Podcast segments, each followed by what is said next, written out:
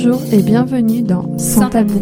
Je suis Manon, passionnée de podcast et curieuse de tout. Et moi Jo, créative et dingue de café. Et toutes deux, nous nous interrogeons constamment sur les tabous dans notre société. Alors on s'est dit, pourquoi pas en faire un podcast ensemble? Ce podcast est finalement dit d'une réflexion, mais surtout d'une belle rencontre entre deux parcours bien différents. Si vous aimez parler des sujets qui mettent la plupart d'entre nous mal à l'aise, car vous comprenez, ça ne se fait pas d'en parler, ici nous prendrons le temps et la liberté d'en parler avec vous grâce à des témoignages. Nous mettrons également en lumière certains questionnements en interrogeant des professionnels. Pour témoigner, vous pouvez nous envoyer un mail à santabou.podcast.gmail.com. Alors, prenez un cookie, un thé ou un bon verre de vin, car c'est tout de suite dans Sans, tabou. Aujourd'hui, je reçois Audrey qui nous parle de sa grossesse extra-utérine, dite GEU. Comme beaucoup de femmes, elle ne savait pas ce que c'était. Audrey se retrouve alors complètement perdue, tant par manque d'informations que par le soutien psychologique inexistant. Je vous laisse écouter son témoignage. Bonjour Audrey, comment vas-tu? Je vais très bien et toi? Ça va très bien, merci. Bienvenue sur le podcast du coup. Merci. Je suis très heureuse euh, que tu sois là et que tu témoignes parce que justement le sujet du jour, c'est euh, la GEU, donc la grossesse euh, extra-utérine. Tu souhaitais euh, témoigner sur ce sujet, donc j'aimerais que tu m'expliques un peu ton parcours de GEU, donc comment ça a commencé déjà? Le tout début même d'ailleurs, on va commencer par le tout début. Ok. Alors oui, donc absolument, je, voulais un petit peu témoigner pour parce que c'est peut-être quelque chose qui m'a manqué d'avoir des infos et des témoignages à ce propos. Alors, euh, bah, pour, euh, pour débuter, effectivement, alors, euh, moi, je ne voulais pas d'enfant. Ça part déjà de là.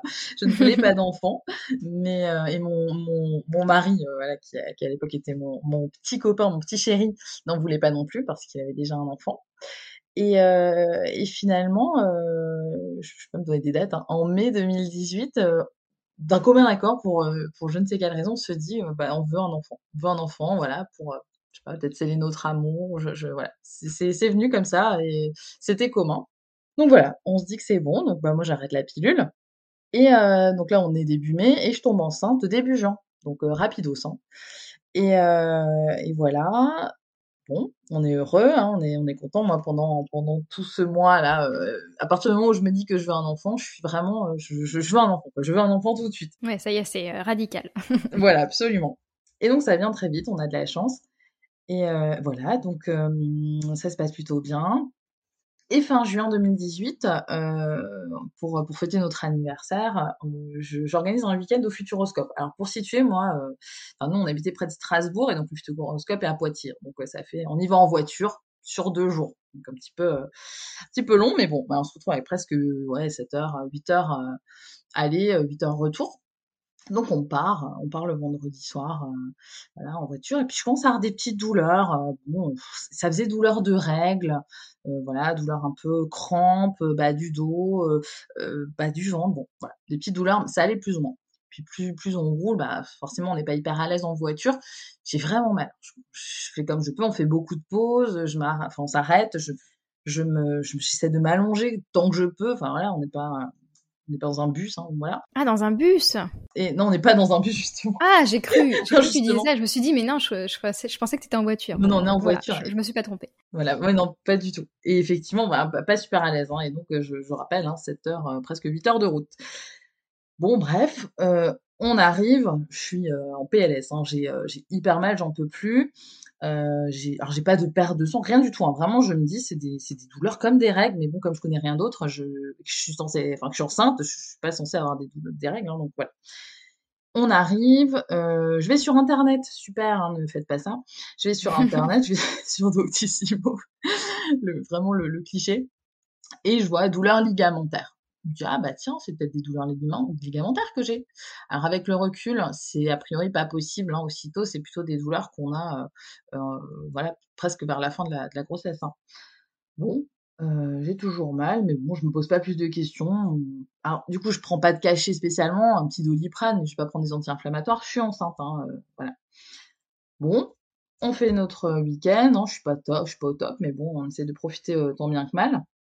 Et retour à Strasbourg, rebelote la route. l'horreur, l'horreur. Je suis pas bien, j'ai vraiment mal, j'ai vraiment des crampes terribles, mais euh, je, du coup, je suis pas bien je me dis, est-ce que c'est lié quand même au bébé? Est-ce qu'il y a un problème et tout? Bon, on arrive, euh, on rentre à la maison et là, euh, bah, on va aux urgences hein, parce que ça va pas du tout vraiment. on va aux urgences. Donc là, je me retrouve avec un gynéco de garde un dimanche soir qui me fait une écho, une échographie qui, selon lui, est normale. Voilà, tout, tout va bien, ne inquiétez pas. Euh, faites quand même une prise de sang demain matin pour voir, euh, pour voir ce qu'il en est. Pour, euh, autrement dit, pour vérifier où sont les hormones de grossesse, les bêta-HCG. Ok. Donc voilà, j'ai toujours juste ces douleurs. Hein. J'ai vraiment rien d'autre. Hein. Pas de perte de sang, pas de, j'ai pas de nausée, rien du tout. J'ai juste mal d'écran. Lundi, le lundi matin, je vais faire ma prise de sang. Et je me retrouve avec un gynéco qui m'appelle un peu en urgence en me disant Bon, Audrey, faut venir. Ok, j'y vais. Puis il me fait, il m'explique que les bêta-HCG sont très bas. Ce qui ne devrait pas être le cas vu que les bêta-HCG sont, censés augmenter pendant toute la grossesse. Hein. Mmh. Bon, il me fait une écho et là il se rend compte que l'œuf en fait est coincé dans l'ovaire droit. Alors c'est assez rare, hein, c'est plutôt dans les trompes habituellement. Moi c'était plutôt l'ovaire. Euh, il se rend compte que j'ai un petit kyste aussi. Donc bref, là, les douleurs, euh, on comprend. mais bon, sur le coup, il me dit, bah, il n'y a, plus de bébé, quoi, en fait. Euh, pardon, il n'y a plus de bébé, c'est-à-dire. Donc il m'explique bien que voilà, que l'œuf est coincé, qu'il n'a pas évolué de la bonne façon, voilà, et que ça explique, voilà, tout simplement mes douleurs. voilà, et du coup, bah, évidemment, je lui demande, bah, ok, qu'est-ce qu'on fait, quoi? Enfin, toi, t'es là, t'es super heureuse, t'es enceinte, et tu passes vraiment d'une émotion à une autre, parce que même si j'avais mes douleurs, alors au fond, moi, je me disais qu'il y avait peut-être quelque chose qui clochait, je voulais des réponses, mais bien évidemment, je c'est pas que je me l'imaginais pas, mais tu te le dis, tu te dis, bon, bah, peut-être que le bébé a un souci quand même. Mais bon, là, euh, comme, on le disait, c'est pas, c'est pas, c'est pas un bébé qui est viable, donc voilà, mais malgré tout, je, ressens une perte, je ressens, mmh. euh, voilà, je, je, et puis voilà, je suis pas bien, quoi, je suis, euh, je me sens très mal, je me dis que c'est ma faute, je me dis, oh, mais si j'avais pas fait cette route, est-ce qu'il aurait suivi son chemin? Enfin, des trucs fous. Ouais, T'as la culpabilité euh, d'avoir fait ça, alors que bon, on sait que ça n'a rien à voir, mais, mais c'est vrai que c'est ce ressenti, quoi. Voilà. Et c'est aussi pour ça que, que, je, que je voulais témoigner, parce que maintenant que j'ai le recul, hein, c'est une histoire de 2018, on est en 2021, il n'y a aucune culpabilité à avoir, c'est la vie. Et alors, le gynécologue me le dit bien, me dit que bah, il voit que je suis pas bien et puis bon c'est son c'est un peu son boulot il doit en voir d'autres malheureusement il me dit euh, Audrey euh, la nature est bien faite alors je demande de s'expliquer et bien évidemment il, me dit il est possible que cette cette cet œuf, enfin cet, enfant aurait pu avoir, je sais pas, une malformation, une maladie ou je ne sais quoi, et la nature a décidé de ne pas le faire évoluer dans le bon sens, voilà. Et donc, bon, alors ça, ça, te rassure un peu, tu te dis, bon, voilà, c'est après voilà, avec le recul, comme dit, je, je me rends compte que j'avais pas à culpabiliser, mais c'est sûr que sur le coup, c'est pas la même. Hein. Voilà. Mmh. Euh, donc, euh, je reprends. Oui, ah oui, voilà. Ah, donc, bah, je lui demande quelle est la suite, hein, parce que j'imagine qu'il faut évacuer. Euh, j'imagine qu'il faut évacuer cet œuf, en fait, tout simplement. Maintenant, je dis cet œuf, hein, c'était bébé à l'époque, hein, mais là, j'ai. oui, maintenant tu dis œuf, alors qu'à l'époque tu disais bébé. Mais comme quoi, tu vois, c'est j'ai vraiment. Euh, T'as pris du recul. J'ai pris du recul, absolument. Donc voilà, je, il m'explique ben, qu'il va falloir prendre un rendez-vous dans quelques, dans quelques jours pour me faire une injection de façon ambulatoire. Donc je reste pas sur place, hein, je viens, on me fait l'injection, je rentre chez moi. Alors j'y vais toute seule. Mon, mon mari travaille, euh, voilà. J'ai, puis j'ai envie d'être seule, tout simplement. J'ai pas envie d'être accompagnée, voilà. C'est pas, j'ai pas forcément envie de partager ce moment, euh, voilà, qui, qui, est pas top. Donc on me fait une injection de méthotrexate euh, dans les fesses super moment. Ah, c'est dans les fesses? C'est dans les fesses qu'on me l'a fait, ouais, ouais, ouais. Ouais, tout à fait, dans les fesses, euh, très, voilà. Et en, plus, c'est hyper. Après, voilà, c'est l'hôpital. J'ai bossé dans le médical, hein, je sais un peu comment c'est, mais quand tu es de l'autre côté, c'est un peu. Euh, bon, bah voilà, euh, clac, on te fait la. On te fait l'injection. Bon, bah là, vous rentrez chez vous. Alors, théoriquement, t'es pas censé rentrer seul, hein, mais bon, voilà. Moi, je, je suis une personne qui rentre seule à ce moment-là, donc je fais croire, hein, c'est pas très bien ce que j'ai fait. Hein. Ils demandent à ce que tu sois accompagné, bon, je peux comprendre. Ah, ils te demandent euh, d'être accompagné À la base, ouais, ils m'ont demandé d'être accompagné, mais bon, j'ai dit que quelqu'un. Ouais, c'est bien. Ouais, c'est bien, mais j'ai dit que quelqu'un m'attendait, voilà, c'est pas, c'est pas très ouais. J'avais envie d'être seule, voilà, malheureusement, c'était comme ça à ce moment-là.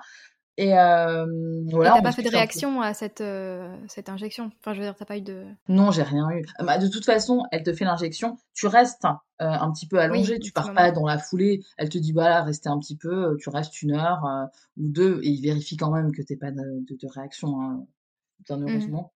Donc, j'ai rien eu, tout s'est très bien passé. Et elle m'explique, voilà, bah, vous rentrez chez vous, bah, reposez-vous. vous risquez d'avoir des petits saignements légers. Euh, voilà, peut-être des nausées, peut-être des, des, des, petites crampes. Euh, si maintenant vous avez des saignements qui sont très forts, là vous revenez tout de suite. Ok. Je rentre, euh, ben, je me repose. Hein. Voilà, je me repose. J'ai effectivement des petits saignements légers au bout de quelques heures, mais c'est vraiment léger, hein, je m'inquiète pas. Elle m'a bien expliqué. Je me souviens avoir eu des nausées aussi. Bon voilà, ça reste un, un, médicament hein, qu'on t'injecte. Voilà. Ensuite, euh, donc le, médecin m'avait bien indiqué euh, que je devais faire une prise de sang une fois par semaine pour vérifier mon taux de bêta-HCG, donc les hormones de grossesse. Voilà, pour voir si ça a fonctionné. Bien évidemment, ça doit baisser de plus en plus pour arriver à zéro. Donc tu fais ces prises de sang toutes les semaines jusqu'à ce que ça ce soit négatif vraiment. Donc euh, chez moi, ça a très bien fonctionné. Il m'a expliqué que sinon on aurait peut-être dû faire une deuxième dose, voire plus plus d'examens voilà, ça prend à peu près entre 4 et 6 semaines pour que vraiment euh, ça soit à zéro. Alors bon, moi, au bout de ouais, 3 semaines à peu près, c'était bon. J'étais à zéro, tout s'est très bien passé.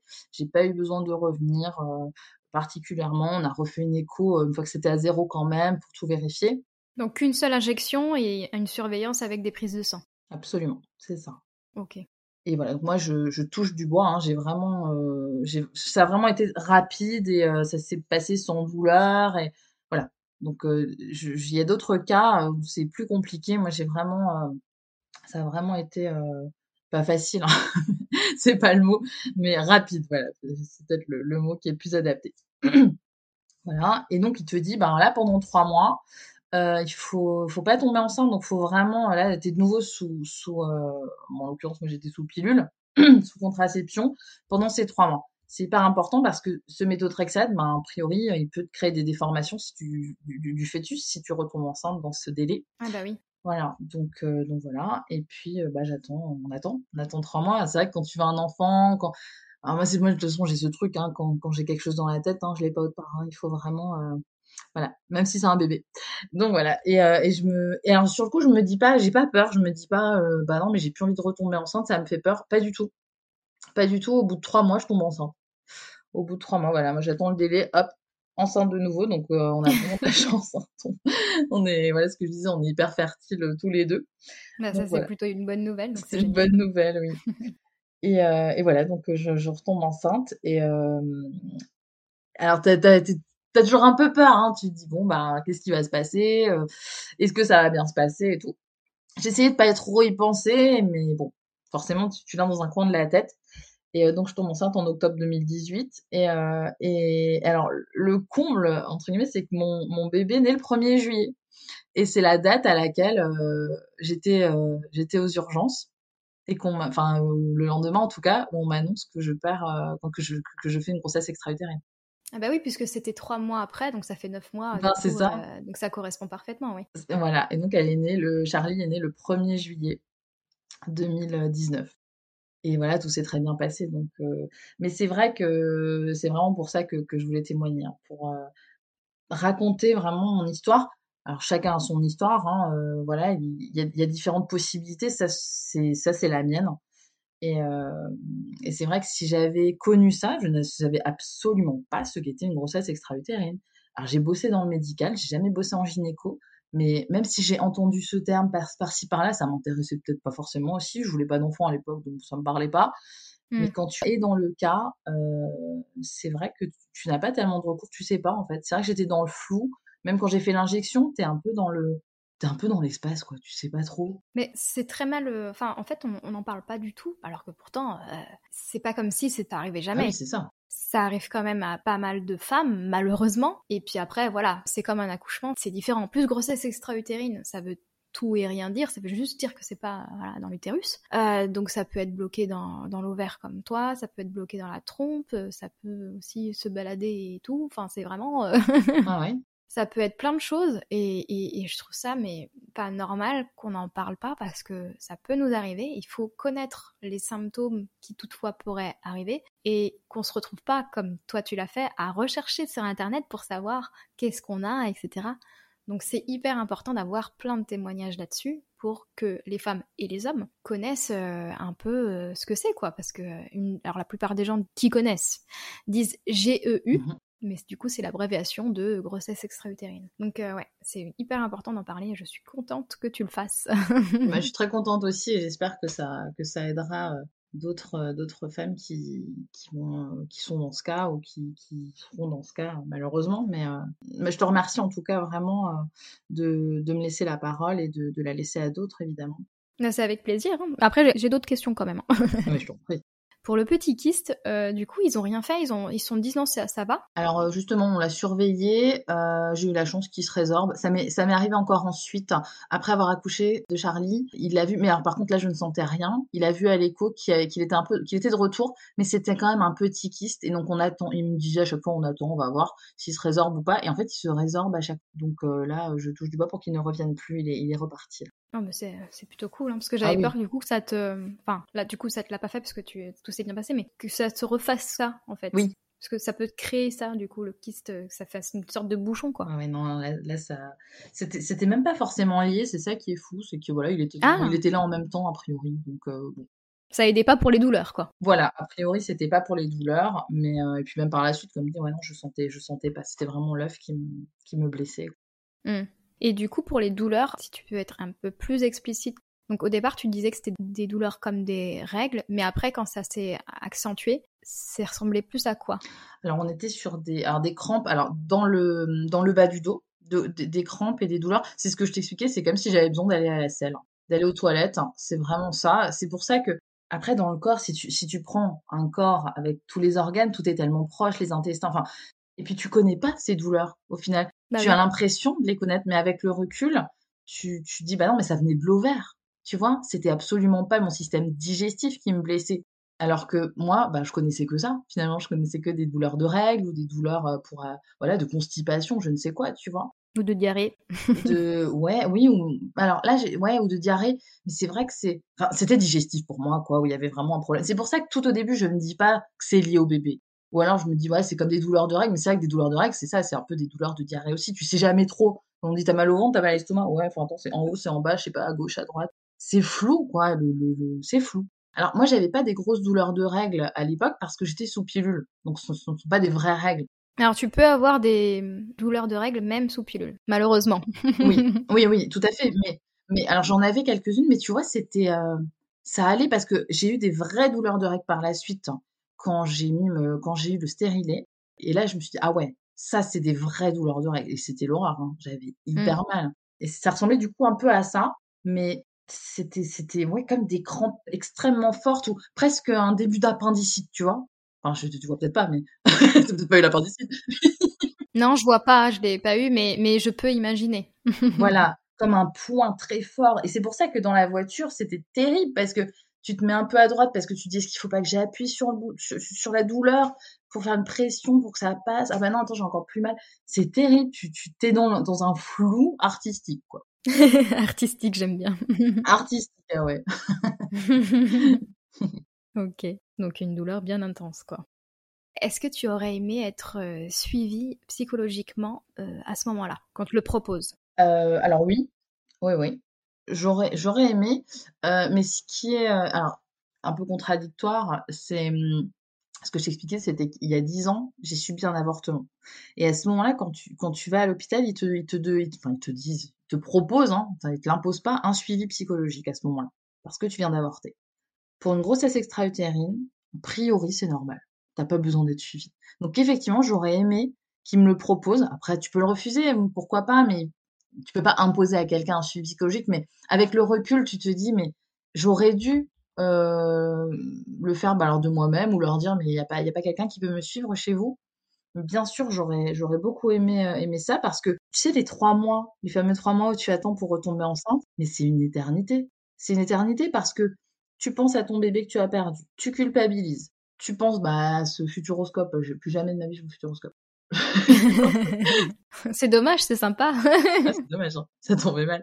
Voilà, le, tu pensais à ça, t'as tout ça en tête, alors qu'en fait, avec le recul, je me dis, mais non, mais j'aurais dû penser trois mois, euh, voilà, me dire, bon, bah, c'est la vie, voilà, malheureusement, c'est arrivé, il y, a, euh, des facteurs de risque, alors moi, bah non, je ne faisais pas partie des, facteurs de risque, mais il y en a peut-être d'autres qu'on connaît pas, etc. Tu vois, j'aurais peut-être dû, euh, voilà, avec le recul, voilà, forcément, tu, te, tu sais plus facile. Mais euh, c'est pour ça qu'effectivement, j'aurais bien aimé être accompagnée au moins pendant, pendant ces trois mois.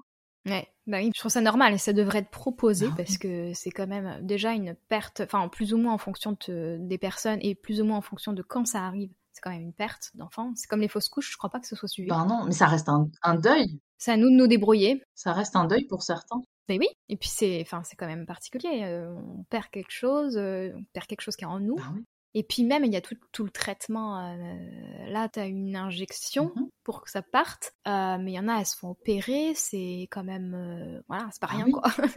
Non, mais c'est ça. Il y a tout cet aspect-là qui est plutôt violent psychologiquement et physiquement, je trouve. Oui. Et pourquoi on le propose? Après un avortement et pas après une grossesse extra-utérine C'est une sorte de de- d'avortement. c'est- Enfin, aussi une perte, c'est aussi un deuil. Je, je ne comprends pas. Qui décide que, ben non, pour l'avortement, oui, là, il faut peut-être un suivi. Oh, pour la grossesse extra-utérine, non, c'est facile, c'est pas grave. Bah Tu te demandes, quoi. Tu, pourquoi, en fait?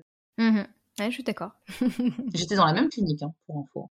ah, en plus. Ouais, Donc comme quoi, ça dépend pas euh, forcément euh, du changement de la de, clinique. hein. de l'endroit. Ouais. Ben ouais. Et du coup, qu'est-ce que tu qu'est-ce que tu en ressors de cette histoire?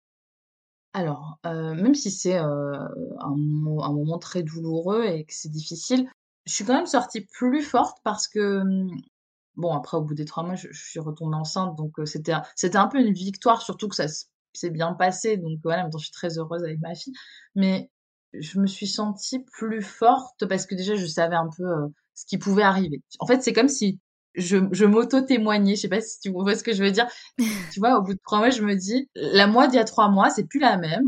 Euh, elle était pas bien, elle a vécu ça, et la nouvelle, la nouvelle moi entre guillemets, des- après les trois mois, c'était différente, hein, euh, témoigne, prend le témoignage de l'ancienne, et, et du coup je me dis, bon, alors ça a été dur, maintenant euh, tu vas te sortir les, hein, voilà, et tu vas être euh, hyper positive, et c'est vrai qu'après ce moment-là, je suis plus positive, et, euh, et je me dis voilà bon bah la vie c'est ça ça fait chier euh, j'ai j'ai perdu euh, j'ai perdu pour moi j'avais perdu un bébé hein, à cette époque hein, voilà j'ai perdu un bébé euh, voilà maintenant tu as un nouveau bébé qui grandit en toi euh, sois positif sois forte tout va bien se passer et vraiment le côté positif euh, je me dis ça a peut-être aidé aussi bon, Ah, c'est possible. Hein. je sais pas hein, Enfin, moi je le pense, mais après, oui chacun. ce qu'on absolument et euh, voilà donc euh, je et puis surtout je ce que je te disais j'ai j'ai une j'ai une amie qui a eu le même cas plus tard et vraiment j'ai pu l'aider donc euh, je, je me suis je me suis sentie un peu euh, euh, comme si j'avais vraiment le devoir de l'aider tu vois. Ah, mais le oui. devoir de lui en parler le, de- le devoir vraiment de faire ça. Et euh, un peu l'ambassadrice euh, de la GIE pour le coup tu vois. Et, et c'est là que je me suis dit c'est quand même grave. Même elle son médecin et tout mais personne ne lui en a parlé. Mais oui. et, et là, elle était ravie, ravie que je sois là, même si c'est pas grand chose, mais c'est beaucoup quand même. Donc euh, voilà, je, je, je ressors euh, ouais plus forte, je dirais, Mm. plus forte. Et comme dit là, j'ai un, gros recul. J'ai trois ans de recul, donc euh, donc vraiment, je me dis, il faut pas culpabiliser, absolument pas. La nature est faite ainsi. Mais oui. Mais c'est bien que maintenant tu puisses dire ça. Oui. Est-ce que pour toi c'était tabou? T'as pu en parler que avec cet ami? Ou tu as pu en discuter avec d'autres personnes dans ton entourage? Est-ce que c'était tabou? Non, c'était pas tabou. euh, au contraire, j'en, même encore maintenant, j'en parle. euh, j'en parle. Il n'y a pas de problème, même avec des gens euh, qui, je, je je vais pas, je vais pas leur, leur dire, euh, tiens, il peut t'arriver ça, pas du tout. Mais euh, il peut m'arriver de, raconter l'histoire euh, comme ça, sans forcément voilà. Et puis après, ça va peut-être, euh, les gens vont peut-être en parler. Ça va être un peu de- du bouche à oreille, juste en disant, ah tiens, Audrey, elle a vécu ça, tu savais, euh, c'est- je le sais, hein, ça se dit. Ouais, non, pas du tout, pas du tout tabou. Hmm, Ok. Ouais, très bien. Parce que pour certaines personnes, ça pourrait être tabou, donc euh, c'est pas plus mal. Tant mieux. Et euh, du coup, euh, bah, t'as un peu répondu à la question, mais au cas où je te repose la question, qu'est-ce que tu dirais à une personne qui est en train de vivre ça, donc qui a pas encore, euh, qui est au courant qu'elle fait une GEU, mais euh, qui, qui est encore dans ce souci-là, c'est-à-dire qu'elle n'a pas évacué ou qu'elle s'est pas fait opérer et qui est en stress. Ouais. Alors je lui dirais, euh, bah, ce que je dis depuis tout à l'heure, hein, ne culpabilise pas. Voilà, ce n'est pas ta faute. Je lui dirais ça, ce n'est pas ta faute. Ça, c'est très important. C'est ce que j'aurais aimé qu'on me dise. Enfin, c'est ce que me disait mon mari. Hein. Je suis un peu mauvaise langue. C'est ce que me disait mon mari quand même. Hein. Je veux dire, ce n'est pas ta faute. Ça va être un cap. Euh, c'est un cap à passer. Euh, ça, ça peut être difficile. Il faut en parler et demande un suivi psychologique au moins sur quelques mois, sur quelques semaines. Ou au moins une séance, quoi, pour tester. Ouais. Non, parce que tout le monde n'aime pas, c'est pour ça que je précise. Au moins essayer une fois. Trouver la bonne personne, non Et voilà, exactement ce que j'allais dire. Trouver la bonne personne. Parce que ça peut ne pas fonctionner avec une, et puis euh, au bout de la troisième, voilà, voilà c'est un peu difficile de, de, chercher la bonne personne, mais parfois on la trouve directement et c'est parfait. Oui, absolument. C'est ce, que, ce que je lui dirais en tout cas.